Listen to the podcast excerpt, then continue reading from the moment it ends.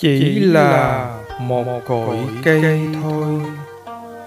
tác giả thiền sư ajahn dịch giả tỳ kheo khánh hỷ.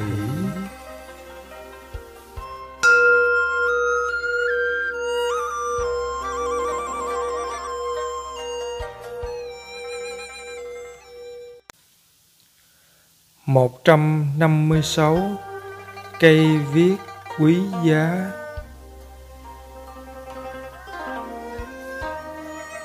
Nếu bạn không hiểu thế nào là bình an, thì bạn không bao giờ tìm được an bình. Chẳng hạn, bạn có một cây viết thật đắt giá và bạn luôn dắt ở túi áo. Nhưng một hôm, bạn để cây viết đâu đó mà quên mất. Lúc sờ tay vào chỗ thường dắt cây viết bạn không thấy nữa. Bạn hốt hoảng vì nghĩ rằng cây viết đã mất.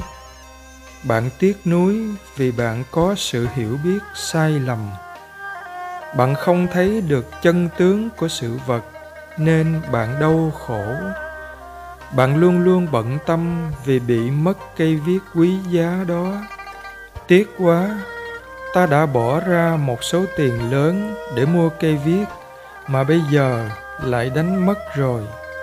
Nhưng bạn bỗng nhớ ra và hy vọng, ồ, có thể trong khi đi tắm, ta đã bỏ cây viết trong túi quần sâu vào lúc bạn chợt nhớ ra được điều này, mặc dầu chưa thấy cây viết, bạn đã cảm thấy bớt khó chịu và nhẹ nhõm. Bạn không còn băn khoăn tiếc nuối về cây viết nữa khi bạn đưa tay ra túi sau và tìm thấy cây viết ở đó, thì bao nhiêu đau khổ tiếc nuối đều tiêu tan. Tâm bạn đã lừa dối bạn thật lâu. Lo lắng, băn khoăn đến từ sự si mê, không hiểu biết. Bây giờ đã thấy lại cây viết, bạn không còn nghi ngờ, băn khoăn tiếc nuối nữa. Sự bình an này có được là nhờ bạn thấy rõ nguyên nhân của vấn đề, nguyên nhân của đau khổ. Ngay sau khi bạn biết rằng cây viết còn nằm trong túi quần sâu của mình, thì đau khổ chấm dứt. Biết được sự thật, biết được chân lý, thì sẽ có bình an.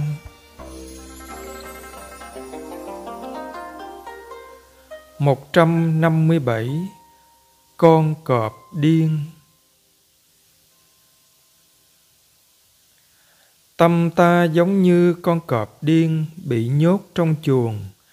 Nếu không nhận được những gì nó muốn, thì nó sẽ lồng lộn, gào thét. Phiền não của chúng ta chẳng khác nào con cọp điên. Phải dùng thiền để điều phục tâm như vậy phải dùng chánh niệm, tinh tấn, kiên nhẫn và chịu đựng. Tạo thành cái chuồng kiên cố, vững chắc để nhốt con cọp điên này lại. Và rồi chúng ta bỏ đói nó. Đừng cho nó ăn những thức ăn quen thuộc mà nó thích. Chẳng bao lâu sau, nó sẽ chết. Một trăm năm mươi tám pháp hành của người chủ nhà. Đời sống của một cư sĩ thật khó khăn mà cũng thật dễ dàng. Dễ dàng để hiểu cách sống tốt đẹp, nhưng khó khăn để áp dụng cách sống tốt đẹp này chẳng khác nào bạn đang cầm một hòn than nóng đỏ trên tay và than phiền rằng hòn than quá nóng. Thấy thế, tôi bảo bạn vất hòn than nóng đi, nhưng bạn không chịu bỏ và trả lời rằng, tôi chỉ muốn nó trở nên lạnh kia. Vậy thì, hoặc là bạn phải vứt bỏ, hoặc là bạn cần phải kiên nhẫn chịu đựng phải thật hết sức kiên nhẫn chịu đựng mới được. Bạn hỏi làm thế nào tôi có thể vứt bỏ gia đình được?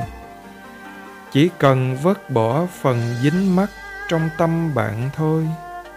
Bạn phải lo cho gia đình, nhưng đừng để tâm dính mắc vào gia đình. Dĩ nhiên, bạn phải có trách nhiệm với gia đình của mình, như con gà đẻ trứng bạn phải ấp cho đến khi trứng nở. Chỉ thế thôi, đừng dính mắc vào danh từ gia đình. Nghĩ như vậy sẽ tạo thêm một sự đau khổ khác. Đừng nghĩ rằng bạn sẽ hạnh phúc khi sống một mình. Đừng nghĩ rằng bạn sẽ hạnh phúc khi sống chung với người khác. Hãy sống với giáo pháp và tìm hạnh phúc thật sự trong giáo pháp. Một trăm năm mươi chín con khỉ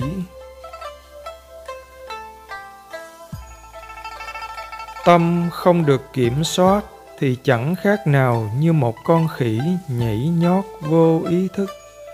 Nó chạy lên lầu, thấy chán rồi lại chạy xuống lầu mệt mỏi đi xem chớp bóng, lại chán nữa, đi ăn cũng chán nữa.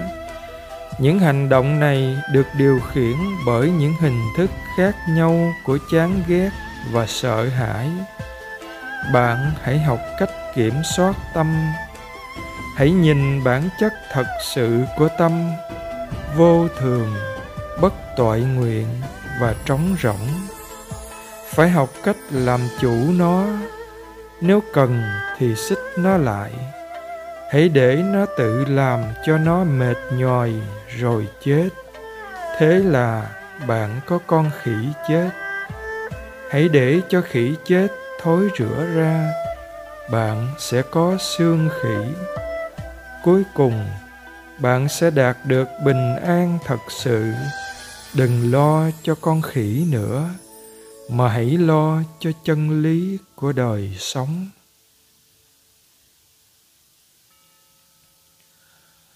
Một trăm sáu mươi sông và suối. Bước vào dòng suối của giáo pháp thì chúng ta với giáo pháp là một. Mặc dầu đến từ nhiều nơi khác nhau, nhưng chúng ta hài hòa tương hợp với nhau, giống như sông suối chảy ra biển. Một khi đã vào biển cả thì có cùng hương vị và màu sắc như nhau.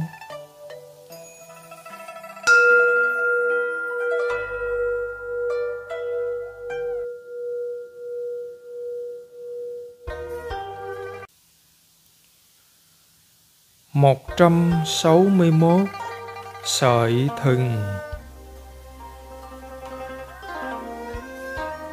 Cố gắng chấm dứt đau khổ mà không chịu tìm hiểu nguyên nhân của đau khổ, thì chẳng khác nào cố gắng kéo một đầu dây thừng. Trong khi đầu kia thì bị cột chặt vào một nơi nào đó bạn kéo đầu dây này trong khi đầu dây kia bị dính chặt, thì sẽ không thể nào kéo được sợi dây. Muốn kéo sợi dây, bạn phải tìm hiểu nguyên nhân tại sao bạn không rút được sợi dây. Chắc chắn là đầu dây kia bị mắc kẹt ở đâu đó, nên không thể kéo ra được khi đến ngay chỗ đầu dây đó, bạn sẽ thấy được sự thật.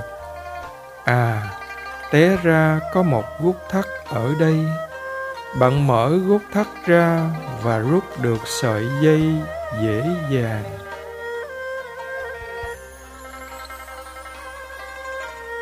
Một trăm sáu mươi hai, cát và muối. Vì dính mắc những gì người ta kỳ vọng và đặt định từ trước, nên nhiều vấn đề rắc rối xảy ra. Nếu nhìn một cách tinh tế và chân xác, thì chẳng có vật gì hiện hữu cả. Nhà cửa chúng ta, gia đình chúng ta, tiền bạc chúng ta chỉ là những danh từ chế định mà ta đã gán cho nó. Dưới ánh sáng giáo pháp, chúng không phải là của ta. Ngay thân thể này cũng không thực sự là của ta. Dầu cho ta không tin như thế, nó cũng không thể trở thành của ta được.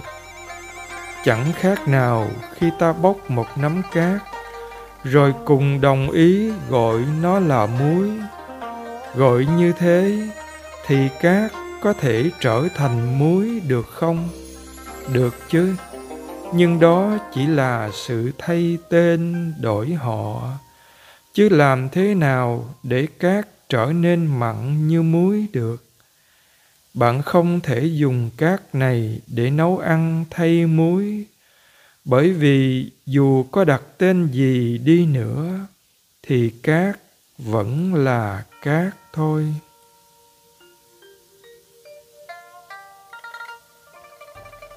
Một trăm sáu mươi ba, học trò. Thực hành giáo pháp cũng như trò học viết chữ. Lúc mới tập viết đứa trẻ không thể nào viết ngay hàng thẳng lối được. Chữ viết méo mó, siêu vẹo, nhưng dần dần qua nhiều lần thực tập, đứa trẻ sẽ viết khá hơn. Việc thực hành giáo pháp cũng như vậy. Lúc đầu, bạn rất lúng túng. Có lúc tâm an tịnh, có lúc tâm dao động bạn không biết gì là gì cả. Nhiều người cảm thấy chán nản, nhưng đừng lo lắng, đừng thất vọng. Hãy tiếp tục cố gắng tinh tấn như trẻ em tập viết càng ngày càng viết đẹp ra. Từ chỗ viết cong queo xấu xí cho đến khi viết được chữ đẹp cả đều phải trải qua một thời gian thực hành.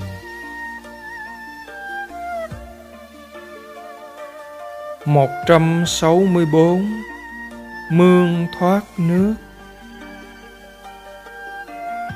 Khi làm một cái đập nước, bạn phải xây một ống thoát nước. Để rồi khi nước dâng lên quá cao, thì nước có thể thoát đi một cách an toàn thông qua ống này. Khi nước đầy ngang miệng đập, thì ống thoát nước được mở ra. Bạn phải có một cái van an toàn như vậy. Hiểu biết vô thường là cái van an toàn của các bậc giác ngộ. Nếu bạn cũng có cái van như vậy, thì bạn sẽ được bình an tự tại.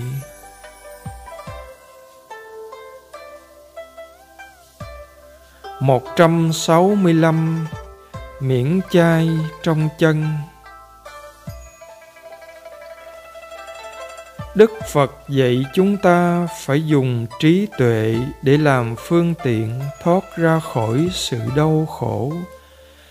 Chẳng hạn, bạn bị một cái mảnh chai găm vào chân. Thỉnh thoảng, khi bạn bước lên vật gì cứng thì vật cứng ép vào mảnh chai, khiến mảnh chai đâm sâu vào chân bạn, làm cho bạn nhức nhối. Bạn bèn sờ nắng khắp chân, nhưng chẳng tìm ra gì cả. Bạn nhún vai rồi tiếp tục đi. Nhưng sau đó, khi đạp nhầm vật cứng nữa, thì bạn lại đâu trở lại điều đó xảy ra nhiều lần. Vậy cái gì làm cho bạn đau ở đây? Nguyên nhân là cái mảnh chai nằm trong chân bạn. Mỗi khi chân đau, bạn lại lấy tay sờ nắng quanh đó, nhưng bạn chẳng tìm thấy gì nên bạn bỏ qua. Cứ bị đau mãi như vậy nhưng bạn có ý muốn lấy miếng mảnh chai ra. Cương quyết lấy nó ra bởi vì nó làm bạn đau. Sự tinh tấn trong việc hành thiền cũng giống như vậy. Bất kỳ chỗ nào đau, chỗ nào khó chịu, thì bạn phải quán sát và truy tầm. Chúng ta phải đương đầu với vấn đề chứ không phải chỉ nhún vai là đủ. Nghĩa là phải lấy cái mảnh chai ra khỏi chân bạn. Chỗ nào tâm bạn bị bế tắc, bạn phải ghi nhận. Khi nhìn vào bên trong nó, bạn sẽ hiểu nó, thấy rõ nó và chứng nghiệm được bản chất của nó.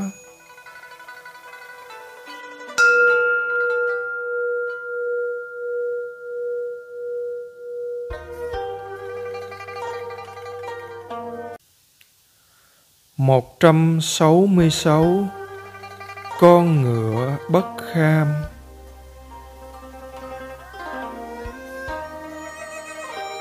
Tâm giống như một con ngựa bất kham, rất khó huấn luyện.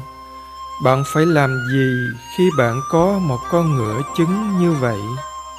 Hãy cho nó nhịn đói một lát, nó sẽ đến gần bạn hơn. Khi nó đã biết nghe lời bạn hãy cho nó ăn một chút. Chúng ta phải huấn luyện tâm như vậy. Với chánh tinh tấn, chúng ta có thể đạt được trí tuệ.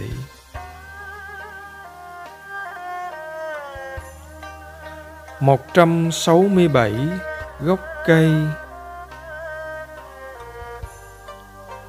Bạn phải tìm hiểu nguyên nhân cội nguồn của sự vật chẳng hạn, bạn đang đi và vấp phải một gốc cây nhỏ.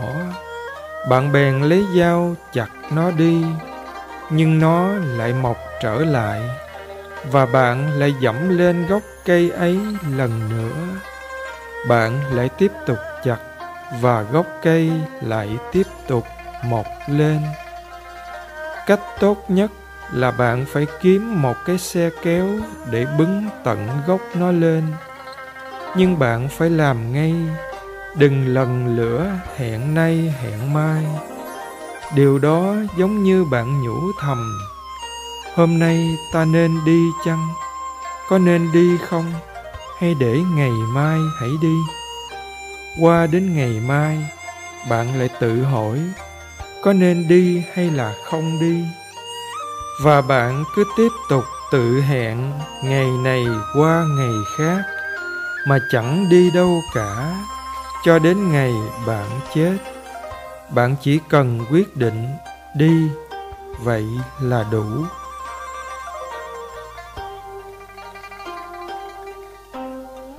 Một trăm sáu mươi tám, thức ăn tráng miệng.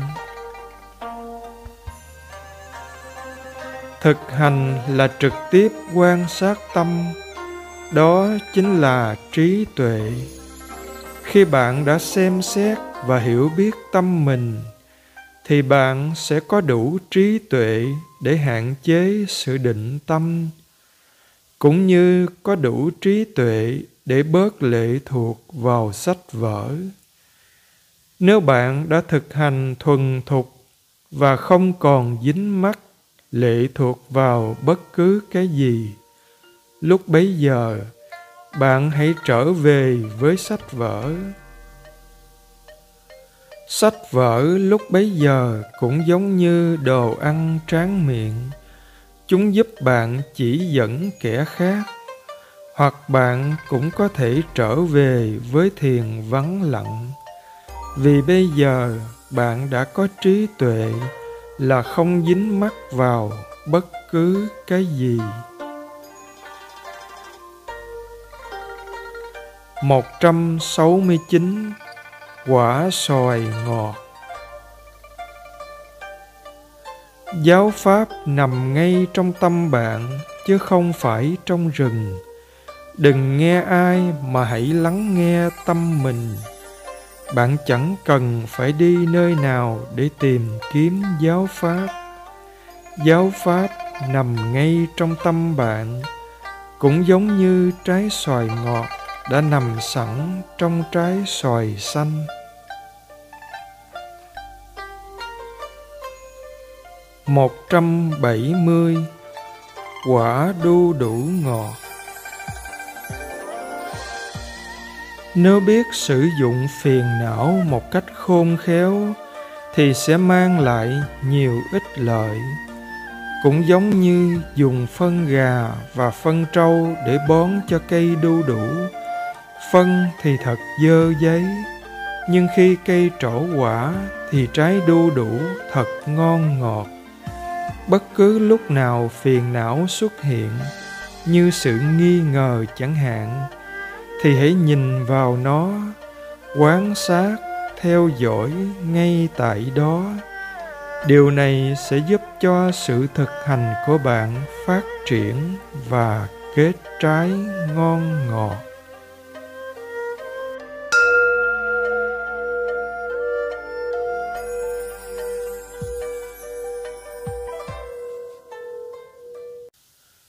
Một trăm bảy mươi mốt máy ghi âm.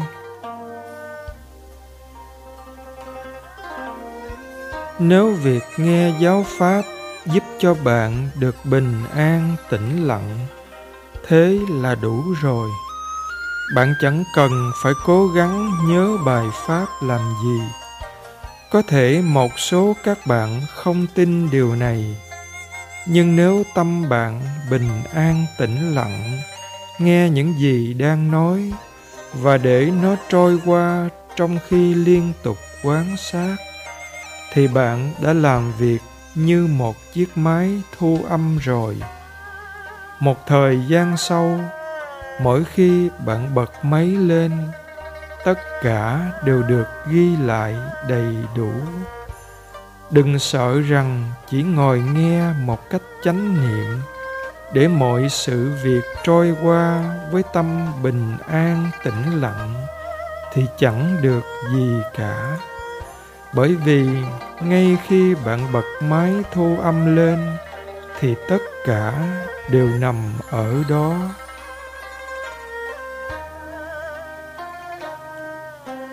một trăm bảy mươi hai, võ sĩ và người ăn trộm.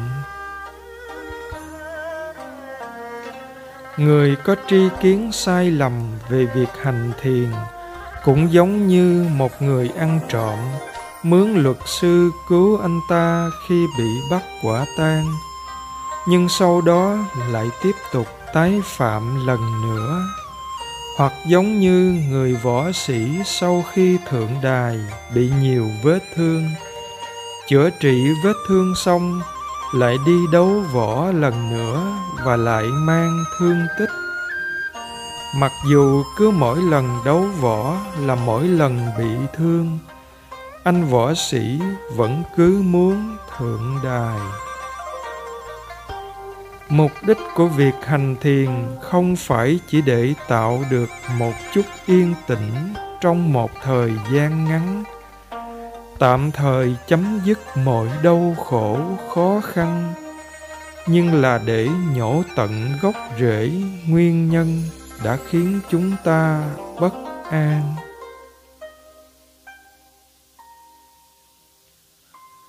Một trăm bảy mươi ba, trộm và kẻ giết người. Nếu đời sống thế tục thuận lợi cho việc hành thiền, thì đức phật đâu có khuyến khích chúng ta đi tu làm gì. Thân và tâm chúng ta như những băng đảng cướp của giết người. Chúng luôn luôn kéo chúng ta đến hầm lửa tham lam, sân hận, si mê. Đời sống thế tục có rất nhiều khó khăn trở ngại ngũ dục luôn luôn lôi cuốn. Chúng mời gọi ta đến căn nhà ái dục với một giọng nói ngọt ngào thân thiện. Đến đây, hãy đến đây người bạn thân mến. Và khi bạn đến gần thì cửa mở và súng nổ. 174 Tấm lưới cá chằng chịt. Hãy hiểu và theo dõi tâm. Tâm trong sáng nhưng nó bị ô nhiễm Bị nhuộm màu vì tình cảm, vì cảm xúc. Hãy huấn luyện tâm thế nào Để tâm trở thành một mạng lưới dày chặt, rắn chắc Tóm gọn mọi cảm xúc cảm giác rồi quán xét xem xét chúng cẩn thận trước khi phản ứng.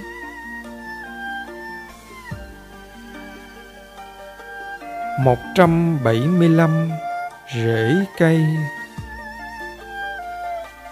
Chúng ta hãy lấy ví dụ về một cội cây để hiểu rõ sự bảo vệ và duy trì phật pháp bằng cách hành thiền.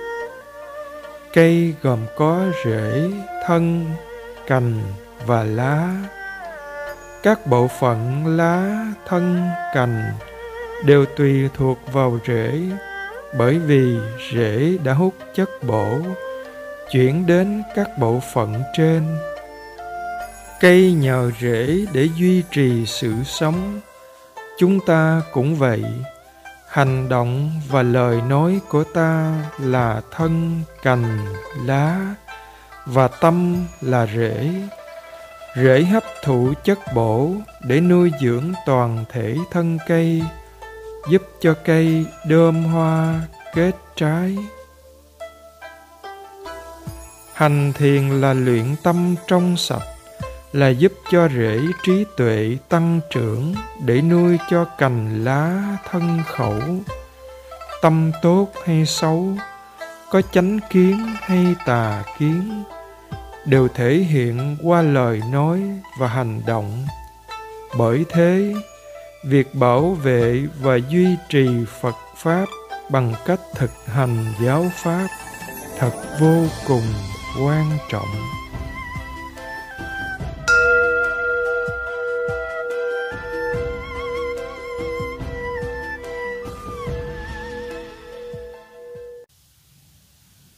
Một trăm bảy mươi sáu Hướng về phía ánh sáng Có ai có thể điều khiển cây mọc khác đi cái lối mọc tự nhiên của nó không? Cây không thể chuyện trò, không thể chạy đây chạy đó, nhưng nó có thể mọc theo đường lối riêng của nó để tránh các chướng ngại khi gặp chỗ hiểm hóc khó tăng trưởng, nó bèn vươn ra ngoài để nhận ánh sáng. Theo bản chất, cây chẳng biết gì cả. Nó chỉ sinh hoạt theo định luật của thiên nhiên, nhưng nó lại biết cách mọc thế nào để tránh khỏi nguy hiểm. Nó biết vươn đến chỗ thích hợp cho sự tăng trưởng của nó. Chúng ta nên học theo cách sinh hoạt của cây. Nếu chúng ta muốn chữa trị đau khổ, và nếu yêu hay ghét cũng đều là đau khổ, thì chúng ta phải tìm cách tránh xa chúng. Đừng thân thiện, gần gũi, gắn bó với chúng. Khi hướng về với đức phật thì đau khổ sẽ giảm bớt và cuối cùng sẽ bị tận diệt hoàn toàn.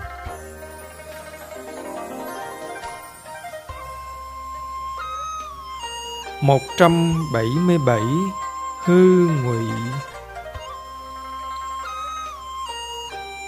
người thế tục thường nói những điều hư ngụy dối trá. Chẳng hạn bạn tình cờ gặp trên xe lửa một người bạn mà từ lâu bạn không liên lạc. Bạn liền nói với người ấy, Tôi rất mừng được gặp bạn ở đây. Tôi vừa định đi tìm gặp bạn đấy. Sao? Độ rầy thế nào? Thực ra thì không phải vậy. Bạn chẳng hề nghĩ đến anh ta bao giờ.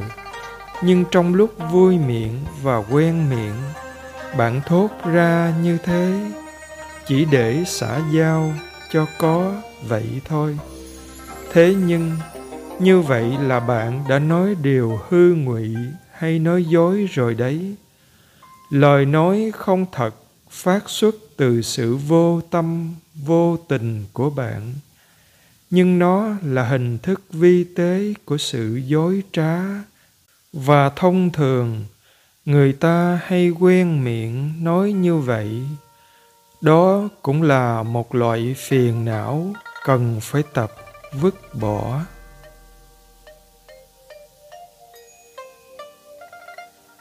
Một trăm bảy mươi tám dây leo. Một đứa trẻ lớn lên chẳng khác nào một dây leo đang mọc dây leo mọc lớn lên và tựa vào một cây khác gần đó. Dây leo không tự tạo được hình dáng của riêng mình. Nó dựa vào một cây khác để tạo nên hình dáng cho mình. Nếu nó dựa vào cây mọc thẳng đứng, thì dây leo cũng mọc thẳng đứng. Nếu nó dựa vào cây có hình dáng cong queo thì dây leo cũng mang hình dáng cong queo. Cần phải hiểu kỹ rằng, trẻ con chịu ảnh hưởng bởi hành động và cử chỉ mà bạn làm, chứ không phải vào lời nói mà bạn dạy. Do đó, việc tu hành của bạn không phải chỉ đem lại lợi ích cho chính bạn, mà còn đem lại lợi ích cho con em bạn và những người quanh bạn nữa.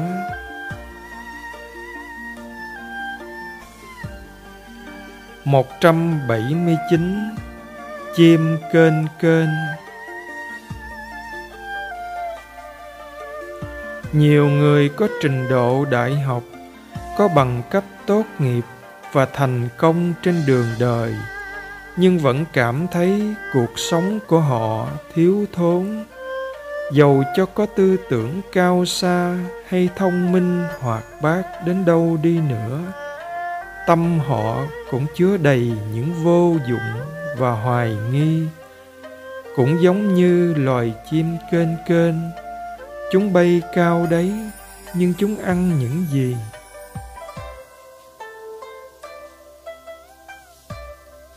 một trăm tám mươi. Con trâu. Tư tưởng của chúng ta tùy thuộc vào pháp trần và bị pháp trần lôi kéo đến bất kỳ nơi nào mà chúng thích. Thật ra, chẳng có pháp trần hay đối tượng giác quan nào có bản chất thật sự. Chúng đều là vô thường khổ và trống không. Khi pháp trần khởi lên, hãy quán sát và theo dõi xem chúng đang làm gì. Theo dõi tâm chẳng khác nào chăn một con trâu trên đồng. Người chăn trâu thả cho trâu đi lại tự nhiên, nhưng luôn luôn để ý canh chừng. Nếu trâu đi gần đến ruộng lúa người chăn trâu sẽ quát lên một tiếng, thế là trâu sẽ thụt lùi lại ngay. Nếu trâu không nghe lời, người chăn trâu sẽ quất cho nó vài roi. Người chăn trâu không được lơ là bất cẩn, không được ngủ quên. Nếu y tham ngủ thì lúc thức dậy, lúa đã bị trâu ăn sạch tâm chẳng khác nào con trâu và lúa là các pháp trần. Người giác tỉnh là chủ nhân. Khi nhìn vào tâm, người giác tỉnh hiểu biết mọi sự. Họ biết rõ lúc tâm chiều theo pháp trần, thì tâm sẽ như thế nào. Và khi tâm không bị pháp trần chi phối, nó sẽ như thế nào? Quan sát và biết được tâm như vậy, trí tuệ sẽ phát sinh. Khi tâm gặp pháp trần, nó sẽ giữ chặt pháp trần đó, như con trâu gặp lúa là ăn ngay. Bởi vậy, bất kỳ tâm đi đâu đều phải quan sát theo dõi nó. Khi tâm đến gần ruộng lúa pháp trần, hãy la nó ngay nếu nó không nghe, hãy quất cho nó vài roi.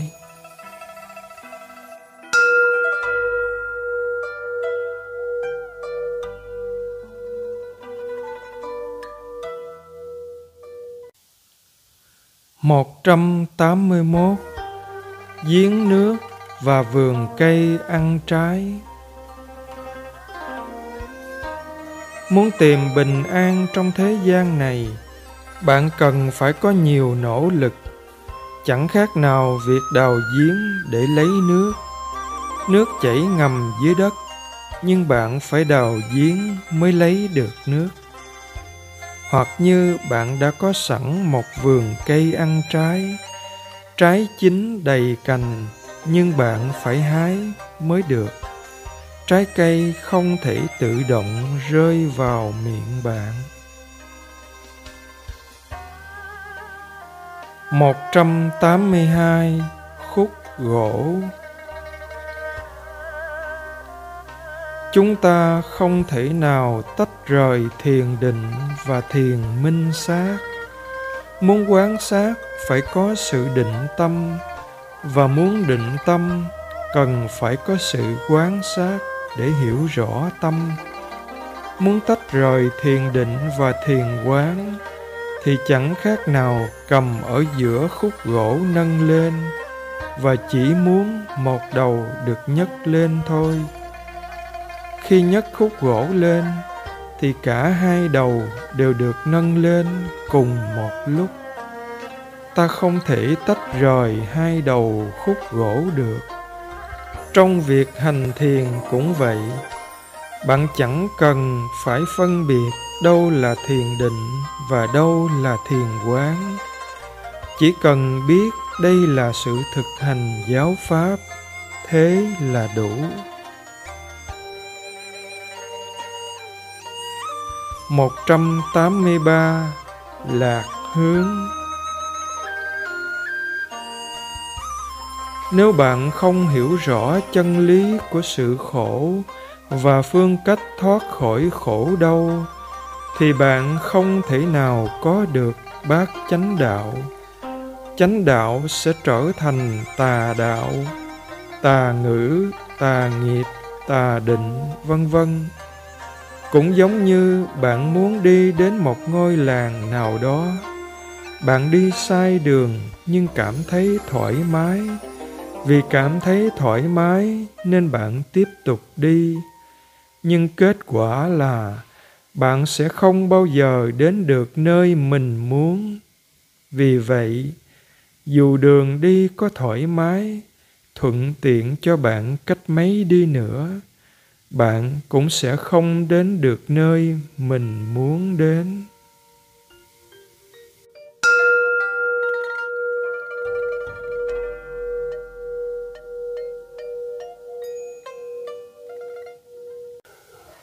Kết